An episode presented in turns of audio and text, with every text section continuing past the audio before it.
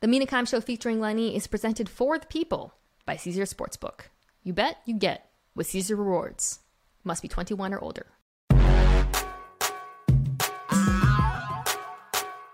Welcome back to the Mina Kimes Show featuring Lenny, only NFL podcast. One of the hosts thinks counter is where mom keeps his treats. That's Lenny. I'm Mina Kimes. I am joined. Oh, sweet. Thank you.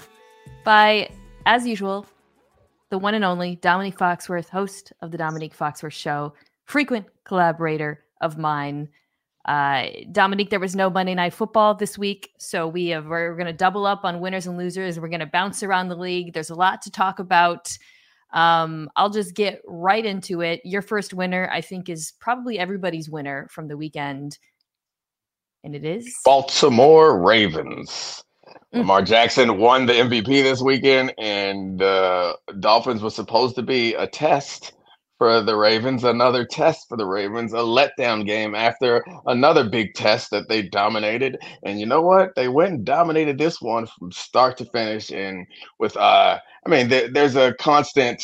It's funny the Lamar Jackson conversation. It, it Eh, there's always somebody there to give us the one thing that we want so that we can go and act crazy about it. Where he's like, he's not a quarterback. He's not a quarterback. He's like, all right. Anybody who's still saying anything like that is probably not worth paying attention to. But he uh, threw for five touchdowns and was as unbelievable as he has been for much of this season. So it was it's and it was also about the defense, which it's been all season long.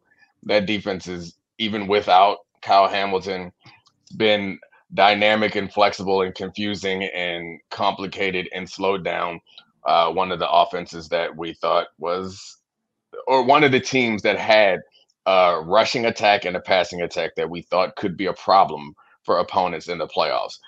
It might be a problem for other opponents, but it wasn't a problem for Baltimore.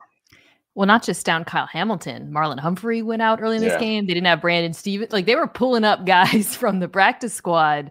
Uh, and and granted, they were helped by the fact that they jumped out to a lead, which uh, is more important against Miami than uh, some certain other teams in the NFL. It's important against all the Shanahan offenses, you know, for reasons I'm sure our listeners know, um, in terms of what they can do with the run in the pass when they're not falling behind incredible performance by the defense, taking away some of the Dolphins' core concepts, the w- closing the windows that Tua likes to throw into.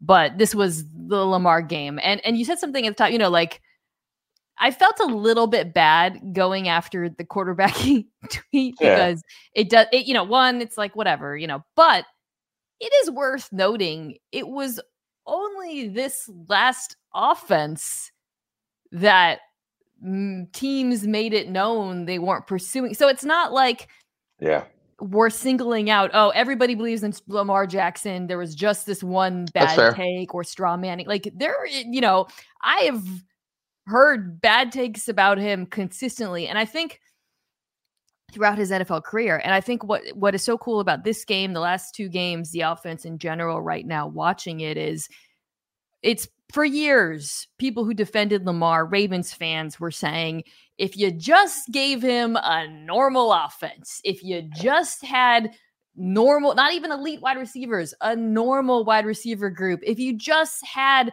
a passing attack where receivers weren't running into each other eh, that threatened to spread the field, we're telling you this guy, he is a smart and savvy manager of the pocket. He can make all the throws.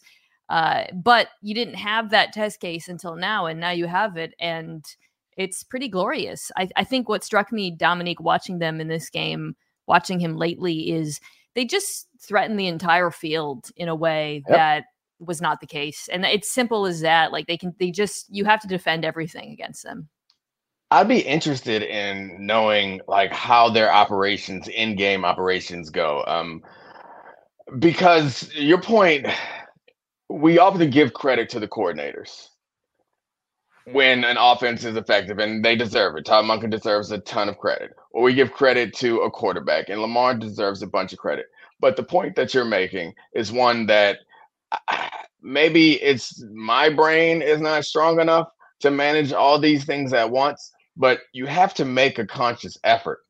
And maybe this is just me spitballing. I have no reason to believe this, but maybe it comes into how they group the plays on the play sheet for play calling because most of the time group the plays by situation. So these are our first and 10 plays. These are our, our third and three to six plays. These are this, that's how you group them on your play sheet.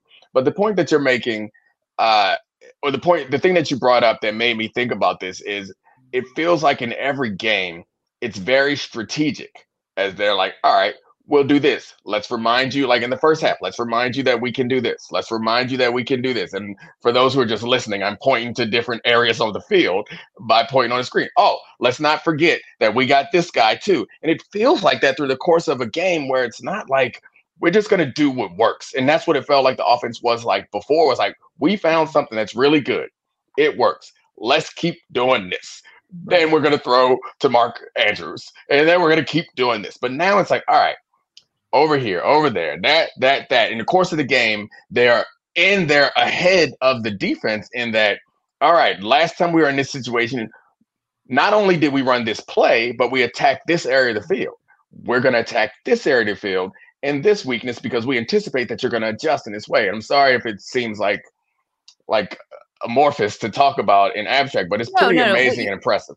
I think from a like you know 10,000 foot view what you're describing is the difference between being like this is our identity this is what we do we're just going to keep doing it and hopefully it works because we're really good at it which was what the Ravens were for 4 years versus matchup football uh which is something that I think um you know really really great teams tend to have in the playoffs especially when you play different kinds of defenses who can do different things and have different weaknesses. This game i think is a really good example of that domonique because um, you know the ravens were down but the, the, the dolphins also lost a lot of players and and that there's some really crucial runs obviously with bradley chubb done for the season.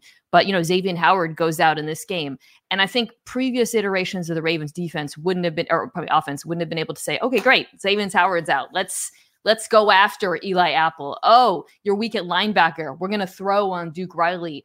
Todd Monken, because like you can't attack matchups unless you have players to take advantage of them. And the fact that and, they have like four legitimate pass catching options, including Justice Hill, by the way, who was really good catching the football. That matters a lot, I think. Right. In the absence of Keaton Mitchell, too, uh, he looked pretty explosive on the ground. But you have all of these weapons at your disposal in a way you simply did not before. Right. You have the players and you have the plays. I think sometimes when you come into a game, and uh, I'm sure that offenses are able to call on plays that they didn't have in the game plan this week, but they didn't even have those plays in the game plan any week. So in, the, in previous seasons, so when you find a weakness or one exposes itself through the course of the game, and you can shift and change those things, and that's the difference in the offense they had before and the one they had now. And also, what put on top of it is your point is right what I think we talk about identity with football teams, and I think it's important to get good at something first, but this is about building on what you've already established. Because if this was all new, I think it probably wouldn't work nearly as well if everybody's new to this and our identity is adjust to whatever they're giving us. That's a lot harder to do. But no, the Baltimore identity has been there. You could argue it's been there since before Harbaugh was there. Like the identity is there. The identity of this offense has been there for several years, MVP level quarterback. And so now you get to a graduate level course or a yeah. doctorate level course where you've already established what your foundation is. And if there's a through line, and there there are a lot, a few through lines, like we talk about this offense. Oh, they're spreading things out. They're in 11 personnel now. They have actual wide receivers. Patrick Ricard is still on the field on everybody, guys, and he is blocking. He's catching touchdowns this one, uh, but he is blocking, and, and, so it's not like a completely, you know what I mean. The it, it, when I we, we, talk about you know I talk about identity, they still have a strong identity. This is still a team that uses a fullback. It's still a team that has QB run, and then still has a team that I think um, uses the middle of the field, but but it, it's it's not they just they don't they can't only do those things in a way that that was the case before. Patrick Ricard is still getting bigger. Like I feel like he's still growing. I feel like every season he seems like 10, 15 pounds larger than he was the year before. Um, can I just make one last Ravens point before we move on? Um, which is this. I want I want to get your thoughts on this. Normally, not normally, but a lot of the times we give coach of the year to the guy who surpassed expectations. It's why DeMeco Ryans and Shane Steichen, I think, are kind of the front runners at the moment. Kevin Stefanski in the mix as well for the what he's gone through. But I do think you can make a serious case for Harbaugh as for being dominant this year. Like, okay, sometimes you give it to this, but what if we give it to the yeah. guy who did a phenomenal job coaching the best team? Here's a few reasons. I mean, the Ravens have been dominant. You can DVOA, uh, point differential. One that really jumps out to me is uh, the time they've spent with a lead, which is not just the, at the top of the NFL. It's at the top of the NFL by a lot. 11 and a half hours with a lead, less than two hours trailing. That's more than a full hour less than the San Francisco 49ers, uh, who are in second place. So there's one thing dominance. Number two, nailed the coaching hires. You have the best defensive coordinator in football right now, and Mike Macdonald, Todd Monken. Uh, you know that was it, we, we talk about moving on from Greg Roman like it was the easy decision. It was still a good offense, uh, and it had to be done in a way. I think when we look around at some of the other coaches who have not moved on from guys, I think he deserves credit for that. Three, they actually have been pretty injured this season. Like right now, it looks great, but you know you got the Mark Andrews injury, you lose J.K. Dobbins before the season. A lot of the defensive players were out earlier in the year. OBJ and Bateman were out earlier in this year, so it's not like they've had uh, you know, a completely easy ride. And then finally, like it was an unbelievably chaotic offseason. Ahead of the draft, can you have imagined that the Ravens would be in the position now? I think he handled it really well. I remember him being asked about it at the combine or what. Uh, so I just think, you know, it's worth considering. No, that's an incredibly interesting point. It's it's um we normally give the MVP to a team that is the best, and we give Coach of the Year to a team that surprises, and we should broaden that uh, that uh, I guess parameter because I think you're right. And the only time you get Coach of the Year is if you are like you only lose one game, like if you get it for success. I yeah, I my thought on that is you're right. We should consider that. And once you pile all this stuff up, and I think also the expectations is an interesting point. Just because we expect you to do well doesn't mean that once you actually do, and I don't think anyone expect like I I picked the Ravens to get to the Super Bowl before the season started. Did I think they were going to be this good? No. Like they still um surpassed expectations. And when you put it the way you did about all the injuries that they had, I think in the preseason issues and the coordinator change and moving on from the coordinator, it, it feels like we want to give the credit to the coach, but it also feels like the quarterback kind of made that decision. like it kind of felt a bit like the quarterback had made that decision.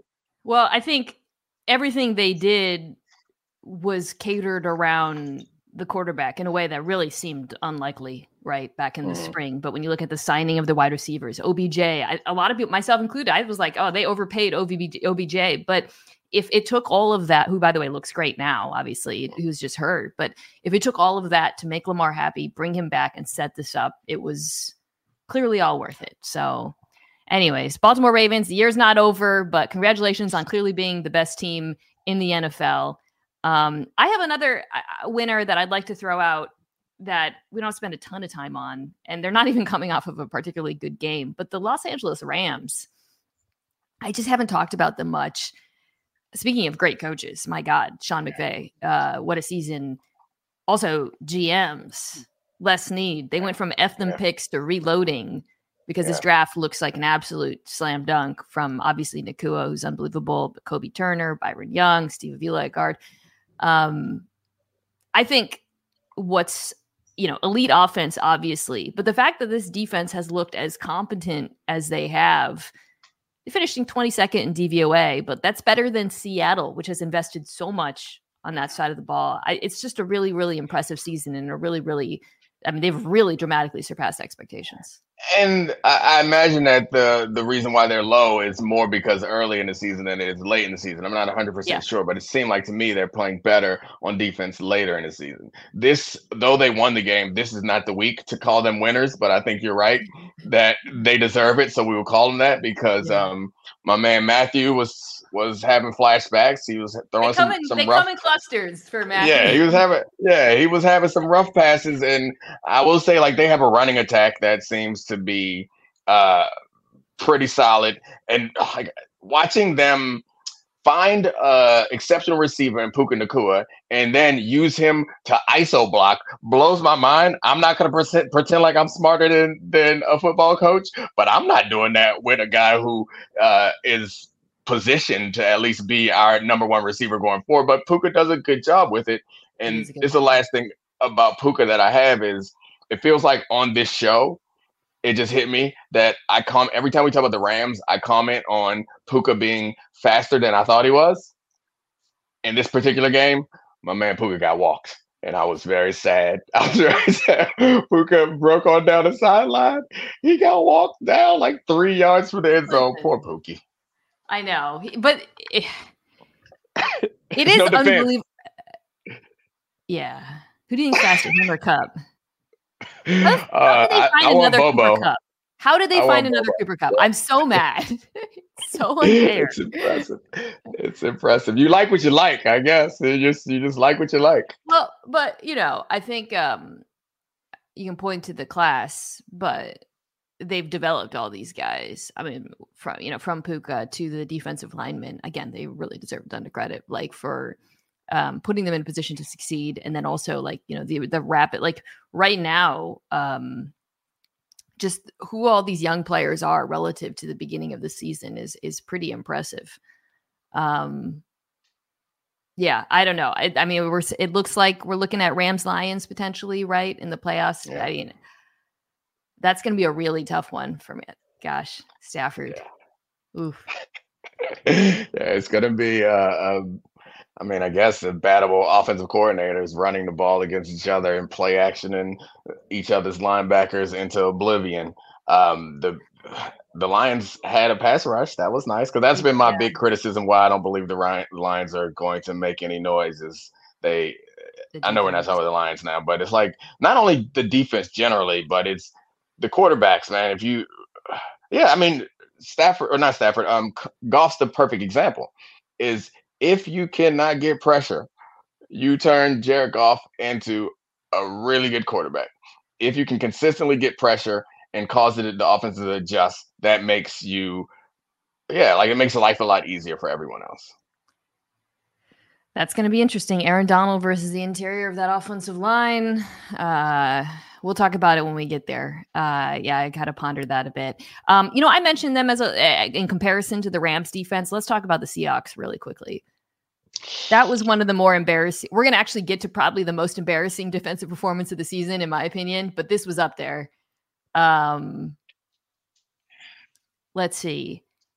132 rushing yards after contact. That's the second most Pittsburgh has had since ESPN started tracking this stat uh, a failure of tackling at all three levels. There's no one culprit in this game. Uh, but also, I think um, it's worth stepping back a little bit. This defense has been a massive problem, especially the second half of the season. Ranks near the bottom of the NFL in just about every metric. To your eye, Domonique, do you feel it? Do you believe it's a talent issue, a coaching issue, invested in the wrong spots issue? Like, what is the major issue with this defense to you? Well, I mean, the tough thing with situations like this is it's never an easy answer. I think some teams you can point to and say it's one thing. Group, uh, I, I, I don't know. Like watching Tariq Woolen get stiff armed into next week was like emblematic of what was happening into in that game. And he's a good player. They have players who I think are good. And then whenever you see Jamal Adams out there, it's always like, man, I always I always rem- remember the trade, and it's like you don't make that type of trade for a player that's that's uh, not a defensive transformer and like not even to get into his negatives or his drawbacks it's like it doesn't feel like he changes the the defense and that's a lot to move for a guy who um I don't feel better or worse depending on whether he's on the field or not. And that's that's tough when your big time guys are not making a difference. The people you have invested in are not making a difference. That's also part of the problem. Yeah, I think it it is that's a good way of capturing it. The they've put a lot of resources into players that have not panned out on that side of the ball. I mean, they didn't, you know, take a pass. They've taken pass rushers in the second round. Boye Mafe has been pretty good But you you like the big signing was Dre'Mont Jones. He's been okay. Leonard Williams has been good, but like that trade was not worth it. You lost your second round pick for next year. The Adams trade, obviously a disaster. He's out for the season. Witherspoon's a really good player, but um, it's not enough. It's just not enough. And I think um, you're seeing some of the veterans get older. Wagner in the middle has struggled in coverage all year long. When we talk about it's just yeah. we talk about the Ravens dealing with all the injuries, and that's when the coaching comes into it. It's like it's possible, and I think we have to remind ourselves, or at least I have to remind myself. I shouldn't have to, but remind myself that everyone in NFL is good. Like sometimes we talk about some of these players like they're bad. There's some when coming off of the college game, like I watch the college game, like, oh yeah, yeah, it's not his fault. He's just bad. And you know, like some of the college guys just aren't good. You know, like some of them don't belong out there. But the NFL guys, there's nobody out there who's bad. And if the defense, no matter how many injuries, if the defense is just bad, like that to me feels like you can't explain it away with injury issues because no one out there is just garbage. Like you should be able to coach around some of those things, at least to be mediocre, and they can't. And they've been yeah. bad now for like four or five years. And Pete Carroll is a defensive coach. Um, I still think he's a good coach. What they did last season, he's made some good choices, but you can't. Yeah, at a certain point, you are what your record says you are, and, and the defensive record since the Legion of Boom has just been bad. It's just been it's you know they we're talking about a top bottom ten defense um, and and and and it's so clearly the problem with this team. I tell me if I'm this this is like a straw man or if whatever. I cannot fathom people thinking Geno Smith is the problem on this team, especially. It, okay, maybe maybe I'm I don't want to like oh, you know, but whenever the Seahawks struggle, people say, "Oh, they need a quarterback." Whatever. I'm like, I'm, I'm sorry. Did we watch the same game? Geno was yeah. tremendous. That Pittsburgh, that defensive line w- was dominating, and his ability to move inside the pocket, manage pressure was tremendous. Some of the throws he made, the to DK in the middle of the field, outstanding. I've mentioned this before, but a stat that I keep bringing up with Geno, he's the third most pressured quarterback on third down. Russell Wilson and Sam Howell are in front of him. Those quarterbacks hold on to the football. That is why they're so pressured on third down. Geno Smith does not. Uh, their struggles are not his fault. Maybe, you know, there's a couple mistakes here and there, but largely he's been very good this year. So I just. Yeah. Yeah. I, I felt like a, a statement framed as a question. I can't, I mean, I, I, I don't, I don't think it's a straw man. Like I think that people generally when there's a struggle, like you want to go to the quarterback, especially when the quarterback doesn't have the the pedigree or the history that some of the great ones have. So yeah, like Geno is not the problem. Geno is not made a tackle. Geno is not rushing the passer. That seems to be the big problems with this team. Geno, along with those receivers, have been able to have some really impressive games and also play well enough to to win some games that they're not getting a chance to make an impact. And like, I don't know, seeing Bobby Wagner out there, like he's still good. I don't think that's the thing. Is like when we look at this team, that's why I, I, the more we talk about it, the more I lean towards talking about coaching because you look at this team, it's they have talent. Like you know, like I don't know, between Williams, Wagner, Witherspoon, Woolen, like these are good football players. You know, I would think that you could put together something serviceable and also the longevity of how stinky they've been for a long time. Like that's, that's yeah, that's an organization. Well, it, like I just think the contrast with the Rams is so glaring, frankly. Um, yeah. You know, and then and we talked about Sean McVay, Raheem Morris, who's their defensive coordinator, has done a hell of a job this year. Yeah. So, all right, let's take a quick break and call, talk about another defense that's. Uh, the, let's talk about the most embarrassing performance that I alluded to.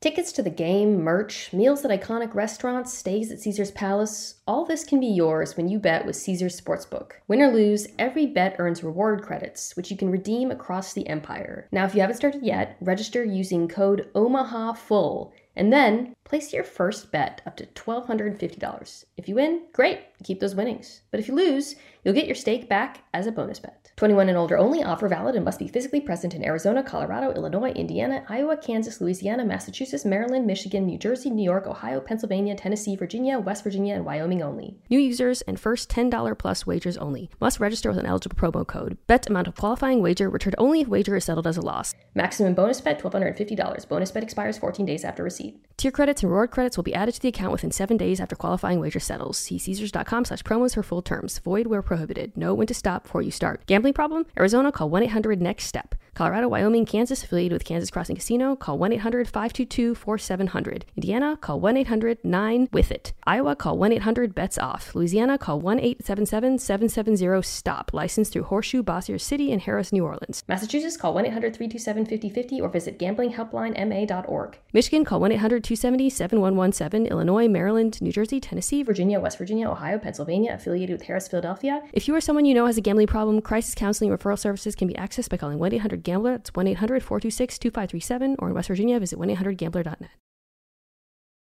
As you guys know, NFL teams can make mistakes when it comes to spending money. For example, cover your ears, Broncos fans. Russell Wilson has a $53 million cap hit this year. but uh, unlike the uh, Walton family, I'm guessing people listening to this podcast don't have millions to spend. Maybe some of you do. I don't know. Get at me.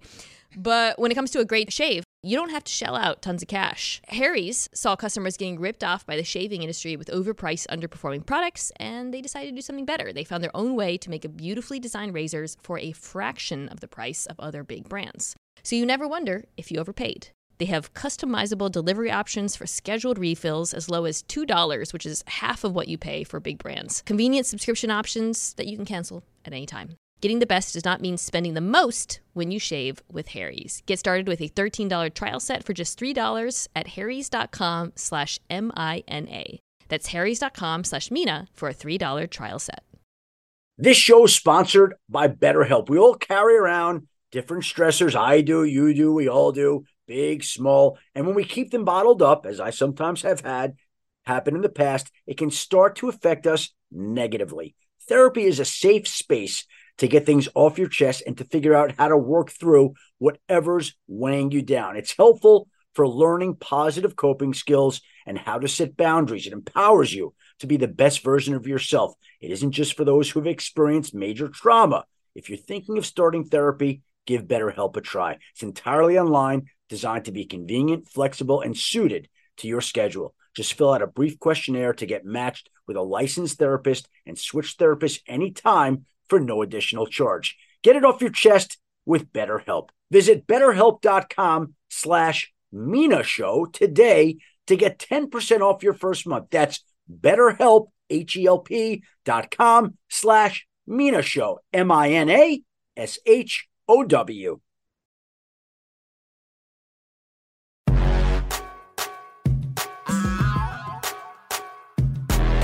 Okay, uh, we're back. Domonique, this is uh, my other woof.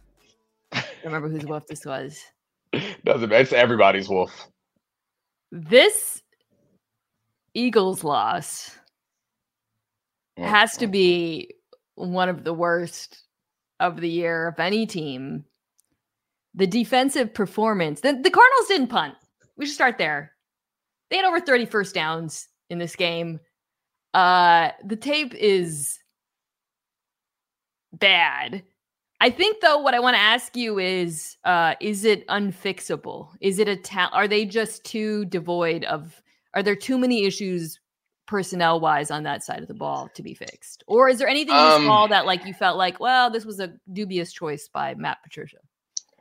Um, no, I can't blame Matt Patricia as much as I would like to. Like he just got parachuted into a situation that was bad and it seemingly has gotten worse. So I guess you could blame him, but it's not like he's ruining a good situation. The thing that's mind blowing to me is what happened to this D line. And that was what I had hoped would be the different or I had expected to be the difference for this team is yeah, they lost some people um in the linebacker core and the secondary However, those players, at least last year when I'm watching the games, those players did not seem to be the heart or the core of why this defense was good. maybe I'm not appreciating how much impact they had. This team was good because it felt like no one could block them. That has seemed to change. The D line does not get the same amount of pressure, but pressure wasn't the problem uh, in their game against the Cardinals. They couldn't stop the run, which I guess is also on the D line in part. Not everybody. It just, yeah, it, it's yeah. I don't know. It seems like um, they're just bad. they were getting bodied. Yeah. Uh, because when I saw the stat line, I was like, "Ooh!" Well, everyone knows the Eagles have no linebackers, so uh-huh. you know, I was thinking, like, did they really attack? And they did. Poor Shaq Leonard. That was I'm 41 too, but yeah. the Cardinals were just coming out with two tight ends on the field and just bodying dudes. I mean, it was all kinds of runs, counter, duo, power.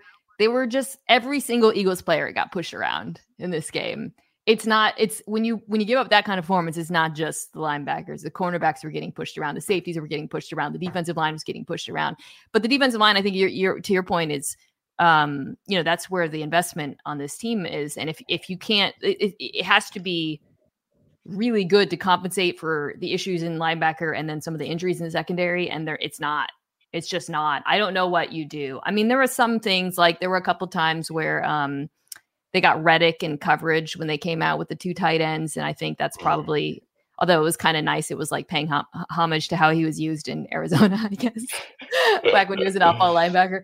But yeah. um, I don't, I don't think there's like a structural fix for this. I don't. It's yeah. the, the structural fix is you guys score more points. Exactly. That was it. That was one of the questions that I had on my pre-show for um, Get Up was like, how do you fix the Eagles defense, and I was like, outscore your opponent.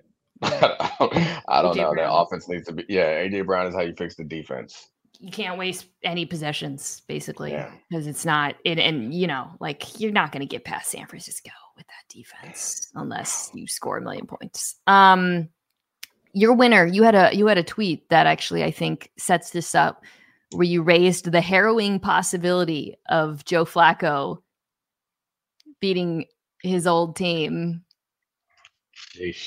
The guy, uh, the Browns are my winner for the week. Yeah. As the game was a long time ago, so we might have forgotten about it, but it was yeah, that possibility is a terrifying one. I grew up in Baltimore. I live in DC now, so I'm close enough to still. My son's a big Ravens fan. We're gonna go to the game this week. Um, but the idea that Joe Flacco, you can see Tyler Huntley. yeah, we're, we're we um are going to see Tyler Huntley ball out. We went last. We went to Washington, San Francisco last week. So, as as I said earlier, when so my parents have season tickets, they still live close to Baltimore, and so we always go. Me and my son go to a game with them, and so as evidence to the fact that I wasn't lying, that I didn't think the Ravens were going to be this good. When my son and I picked this rivalry matchup, we were not anticipating that we are going to see Pro Bowler Tyler Huntley helm. But alas, what we got. Yeah, he might, but uh, it's okay, not wait, nearly but, but, but, but, but, how? Okay, let's put yourself oh, in the mindset of a Ravens fan. How scared are you of this Browns team? Oh, uh, yeah, as scared as you possibly can be scared.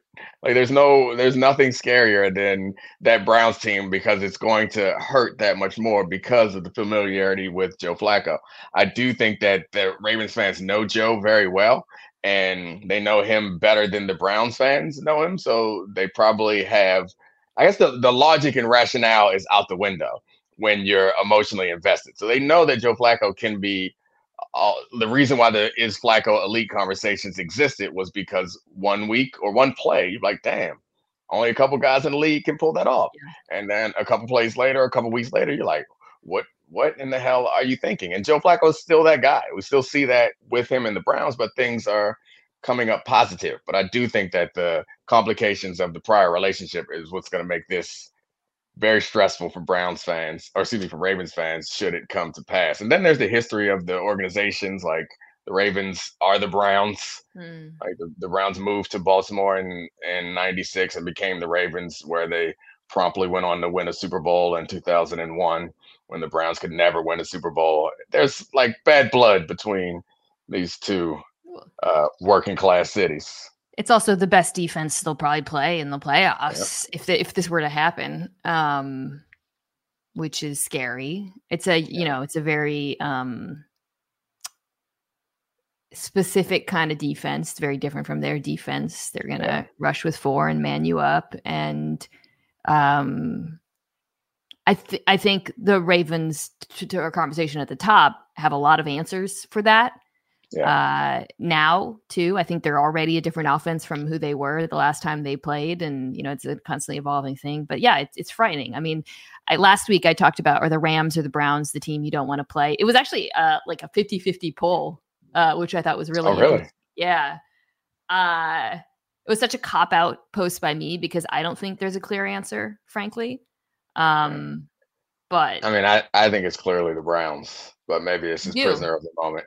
Yeah, I mean, because Myles Garrett, simply put, is Myles yeah. Garrett can destroy your entire game plan, and I don't think the Rams have uh, somebody like that. I know, um, Aaron Donald. It feels disrespectful, but that's not the Aaron Donald that we've been seeing as of late. Aaron Donald is capable of being that, but we haven't seen. Pretty, he's still pretty good.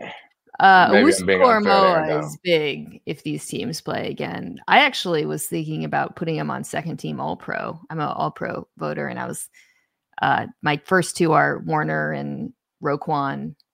And then I think I mm-hmm. have maybe, or do I actually? I don't remember. I might be wrong, but I was looking at Owusu Koramoah like, mm, he's been. I loved, I loved him in the draft. I loved him, even though he was undersized. Like I just the speed um, and athleticism for like modern football. He's one of those guys. This is a recurring theme for us: is that people need to respect linebackers. They're pretty important to having a good uh, modern NFL defense, we used to think they didn't matter, but they clearly matter. All the good defenses have good linebackers. I know my fans are probably annoyed, listeners are probably annoyed because I could be saying we're going to do a long conversation on this, but we really do should do a long yeah. conversation on this.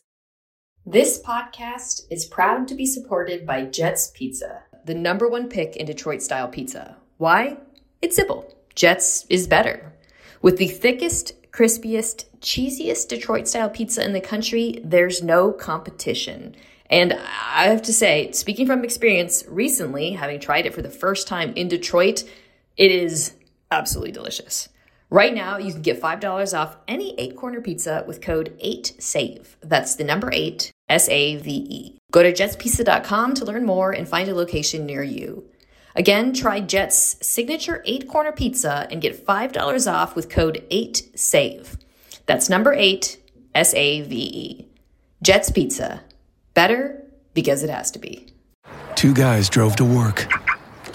Neither guy wore a seatbelt. One guy got a ticket. One guy didn't. The same two guys drove home. One guy wore his seatbelt. One guy didn't. One guy made it home. The guy not wearing his seatbelt didn't. Don't risk it. Click it or ticket. Paid for by NHTSA. Okay, uh, I'm going to say in the division for my winner, the Pittsburgh Steelers uh, just ensured their 17th straight winning season under Mike Tomlin. A uh, little complicated to get into the playoffs. So they aren't playing the Ravens, who, as we alluded, have nothing to play for. Uh, so they should be able to win that game. We'll see maybe not. Uh, it's not a it's not a uh, foregone conclusion, especially given that it's a, a divisional rival. Uh, they would also need uh, the Dolphins to win, or the uh, Titans to upset the Jaguars. It's not outside the realm possibility, but I, I think what the, the other thing I want to say is this, Domonique, and this occurred to me like watching them just completely beat down Seattle. Um, they're a good football team. I, I said so before the season. I, I, liked them a lot, and they sort of underperformed, and then then they lost Kenny Pickett and and whatnot. But this defense is currently seventh in DVOA. The rushing attack is good. The passing attack obviously has been lackluster, although Mason Rudolph's played well. They have good young players on both sides of the ball. This year's draft looks good. And one thing I like about the fact that they're sticking with Rudolph, which is the right choice, is it suggests that they're going to be active pursuers in the quarterback market this offseason. This is a team to me that should be very aggressive about finding a quarterback because they they really do feel a quarterback away. Yeah, um, the offensive line is all that matters in the way that they ran the ball, which you pointed out wasn't much offensive line against Seattle as much as it was um, running back play. But I think when we talk about teams that are quarterback away, we're all remind, or at least I'm reminded of what we thought about the Jets. Their offensive line is not the Jets' offensive line, but the quarterback, the type of quarterback you get in the situation that he's in, uh, matters a great, great deal. They moved on um, in the coordinator front, but I think the quarterback, the type, who the quarterback is, who's going to be available.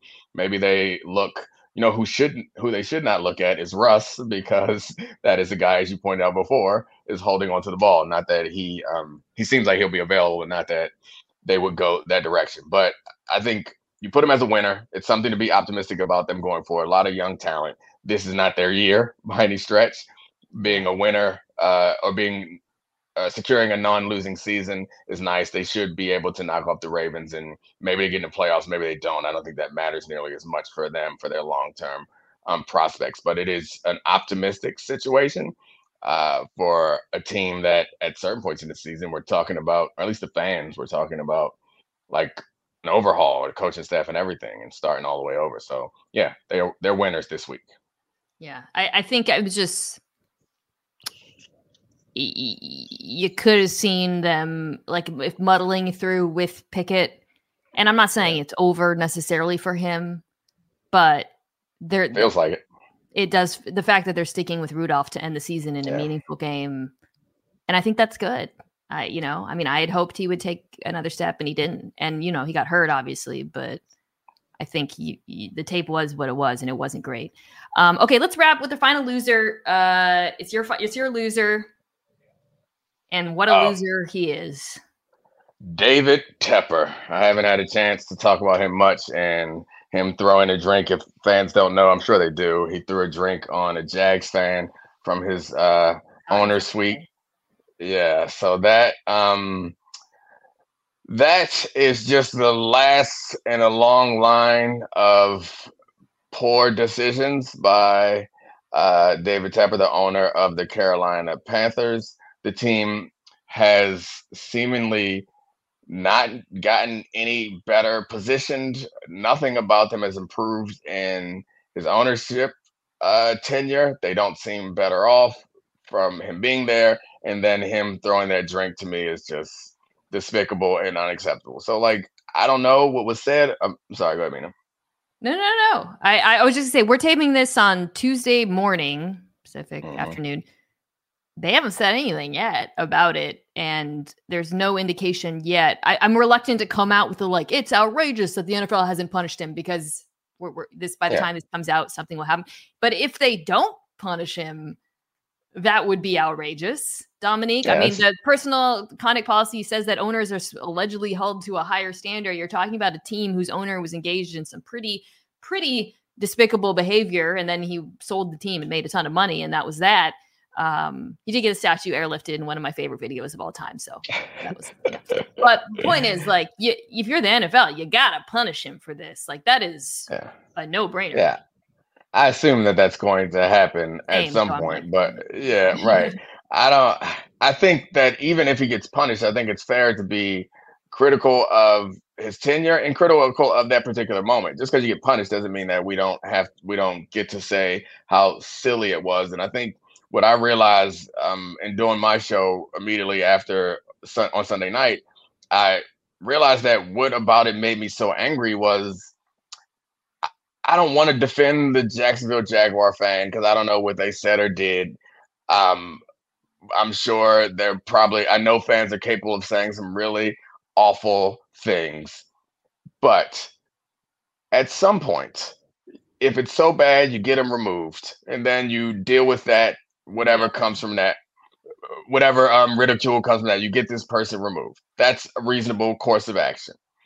But i think and this may be unpopular opinion but throwing drinks or throwing stuff at people from above them in a position where they can't get their hands on you that bothers me. I do not like doing actions that should incite a fight and then we can't fight. Because unless you are a real housewife throwing a drink to me, or even if you are a real housewife, that is tantamount to when you remember the the um the lake fight where the guy threw his hat up in the air. It was like it's time to go now. Throwing something at somebody means it's time to go. I don't appreciate you inciting a fight and then running running away. I would have respected more if he climbed over and did some fisticuffs. If that's if you want to straighten this shit out, that just annoys me. Yeah, uh, I don't think that's an unpopular view, Domonique. I think most people probably share your opinion that uh, okay. you know, a, a owner from his vaulted security Latin box should not be punching, literally punching down. Uh, I mean, not literally. I guess. I guess the point that I was the point the point that I was saying people might disagree with is I would have been fine if he climbed over and fought. Uh-huh, yeah. That, or that would have made me happy. Like if they were in the concourse, maybe it's like a different dynamic where he's yeah. at least uh, vulnerable in some ways. No, it's a perfect, a perfect like metaphor, metaphor? or like yeah. example of the disparity in positioning, uh, which this guy's given quotes that suggest uh, he's, you know, of that mindset. I, it's just fun, man. Like Dan Snyder they got him out the paint, and David Tepper said, "Hold my beer." or don't hold my beer. I'm throwing my beer. Yes. But, I mean, he literally said, "Hold my beer on your face." well done, Mina. You Punish did have him. a mistake, but it's perfect. Punish him. Yeah. All right. Uh, that's it for the. Oh, by the way, uh, so Panthers fans, if you're listening and you're very sad, uh, I'm doing a special edition this week, in addition to the preview, where uh, I'm good. Brett Kollmann's joining me. Uh, we can also watch it on YouTube, of course. You can watch this on YouTube. But we are going to do New Year's resolutions for the worst teams in the NFL. So you might think, ah, no one's talking about my team anymore. We will. That's going to be a tough one. The resolution, maybe I'll throw in a Tepper aspect to that, but uh, We'll, we'll, try to stick to football for that. Uh, Domonique Foxworth, you can check him out on the Domonique Foxworth Show. You can also check me out sometimes there, uh, wherever you get your pods. Thanks for joining, as always, bud. No problem, buddy. See you.